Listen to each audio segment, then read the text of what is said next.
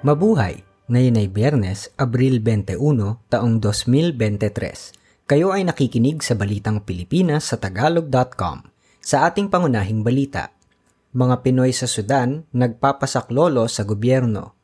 Di umano ay data breach nagmula sa PNP. Pinakamaliit na aso sa mundo halos kasing laki lang ng credit card.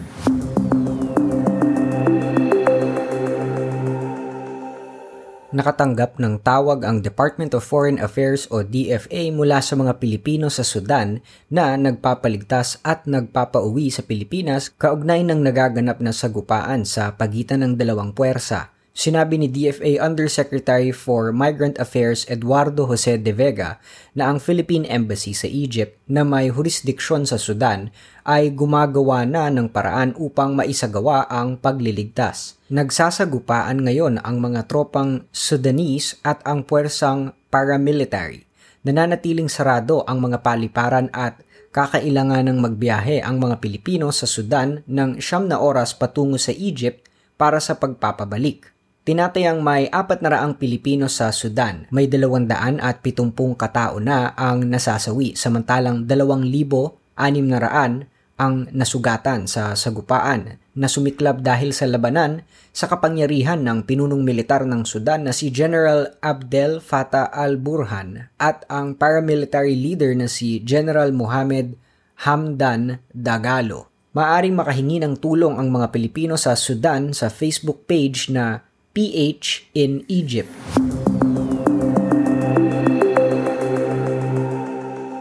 Tiniyak ng National Bureau of Investigation o NBI na protektado ng todo ang lahat ng kanilang data sa sistema sa kabila ng ulat na nagkaroon ng malawakang data breach sa kawanihan at sa iba pang ahensya ng gobyerno sa isang pahayag, sinabi ng NBI na ipagpapatuloy ng kawanihan ang pagmumonitor at pag-iimbestiga sa di umano ay data breach at hahanap ng panibagong paraan upang manatiling ligtas ang mga impormasyon sa kanilang kamay. Ang di umano ay data breach ay nagbubunyag ng isang milyon dalawandaan at pitumput siyam na libo apat na raan at tatlumput pitong record na may kabuang walong daang labing pito punto limamput apat na gigabytes. Sinabi naman ng Department of Information and Communications Technology o DICT na ang sinasabing lumabas na mga dokumento ay mula sa Philippine National Police. Ayon naman kay Jeremiah Fowler ng VPNmentor.com, ang lumabas na data ay mga birth certificate, educational records, diploma, tax filing record, pasaporte, police identification cards, kopya ng fingerprint scans at mga pirma.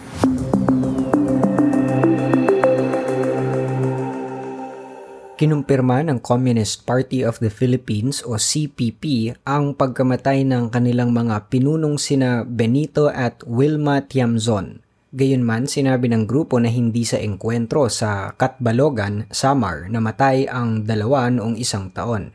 Ayon sa CPP, pinahirapan at pinatay ng mga militar ang mag-asawa. Sinabi ni Marco Valbuena, Chief Information Officer ng CPP, na bukod sa dalawa, nasawi ang walong iba pa makaraang sila ay nahuli mapahirapan at pinatay sa Katbalogan noong Agosto 21 Si Benito, 71 taong gulang, ang dating chairman ng CPP Executive Committee, samantalang si Wilma, 70, ang Secretary General sa panahong ang mga ito ay nasawi.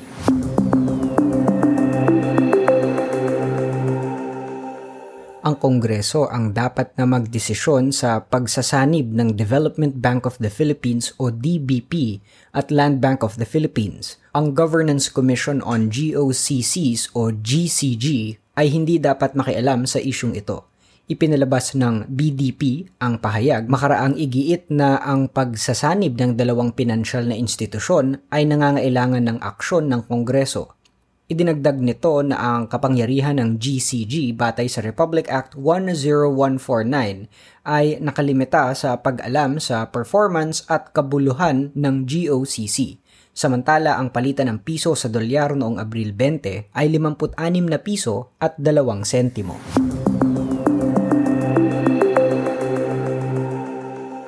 Ang SIM registration na opisyal na nagsimula noong Disyembre 27 ng nakaraang taon ay magtatapos na sa Abril 26 ng taong ito. Ang lahat ng mga kasalukuyang SIM ay papatayin makaraan ang deadline at ang mga bagong SIM naman ay nasa deactivated mode hanggang hindi ito na irerehistro ng bumili. Wala nang pagpapalawig pa sa deadline.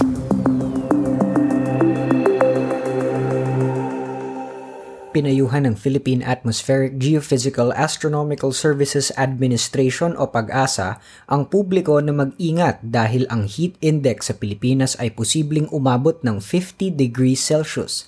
Sa limang araw na pagsubaybay na nagsimula noong Abril 21, sinabi ng pag-asa na ang 50 degrees Celsius ay malamang na mararanasan sa Sabado. Ang mga residente lalo na ang mga nasa Quezon City, Manila at Pasay ay inaasahang makaranas ng napakainit na temperaturang ito.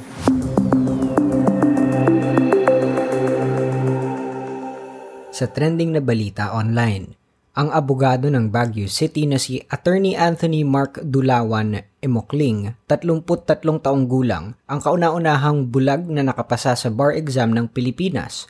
Ayon kay Emokling, Sampung taong gulang pa lamang siya ay bulag na siya dahil sa retina detachment na nagresulta sa kanyang kabuang pagkabulag. Inamin niyang naging mahirap sa kanya ang pag-aaral ng batas lalo na at ang kurso ay nangangailangan lagi ng pagbabasa. Pero dahil sa kanyang pagsisikap, naharap niya ang kakaibang hamong ito. Sinabi ni Imokling na pinangarap niya talagang maging abogado upang maging boses ng kapwa niya PWD.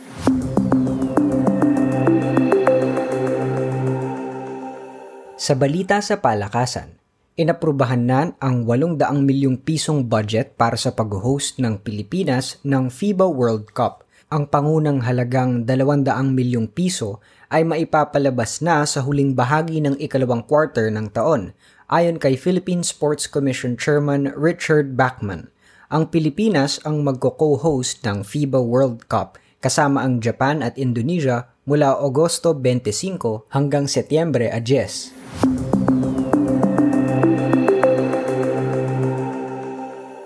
Sa balitang showbiz, makaraan ang limang taon simula ng kanyang huling konsyerto sa 24K Magic World Tour, ang Pilipinong-Amerikanong Grammy winner na si Bruno Mars ay babalik sa Pilipinas.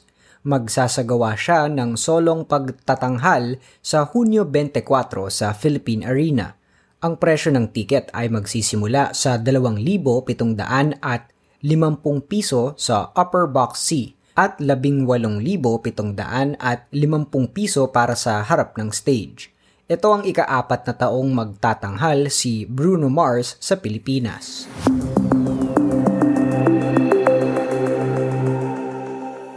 Sa balitang kakaiba, ang pinakamaliit na aso sa buong mundo ay isang chihuahua na pinangalan ng Pearl. Opisyal na sinertipikahan ng Guinness World Record si Pearl bilang world's shortest dog.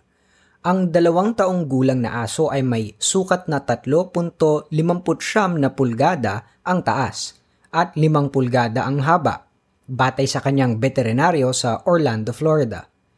Nangangahulugan itong mas maigsi pa siya sa isang popsicle stick at halos kasing taas lang ng credit card at halos kasing taas ng toilet paper roll. Si Pearl ay pamangkin ng dating may hawak ng titulo na si Miracle Millie na ang sukat naman ay 3.8 pulgada.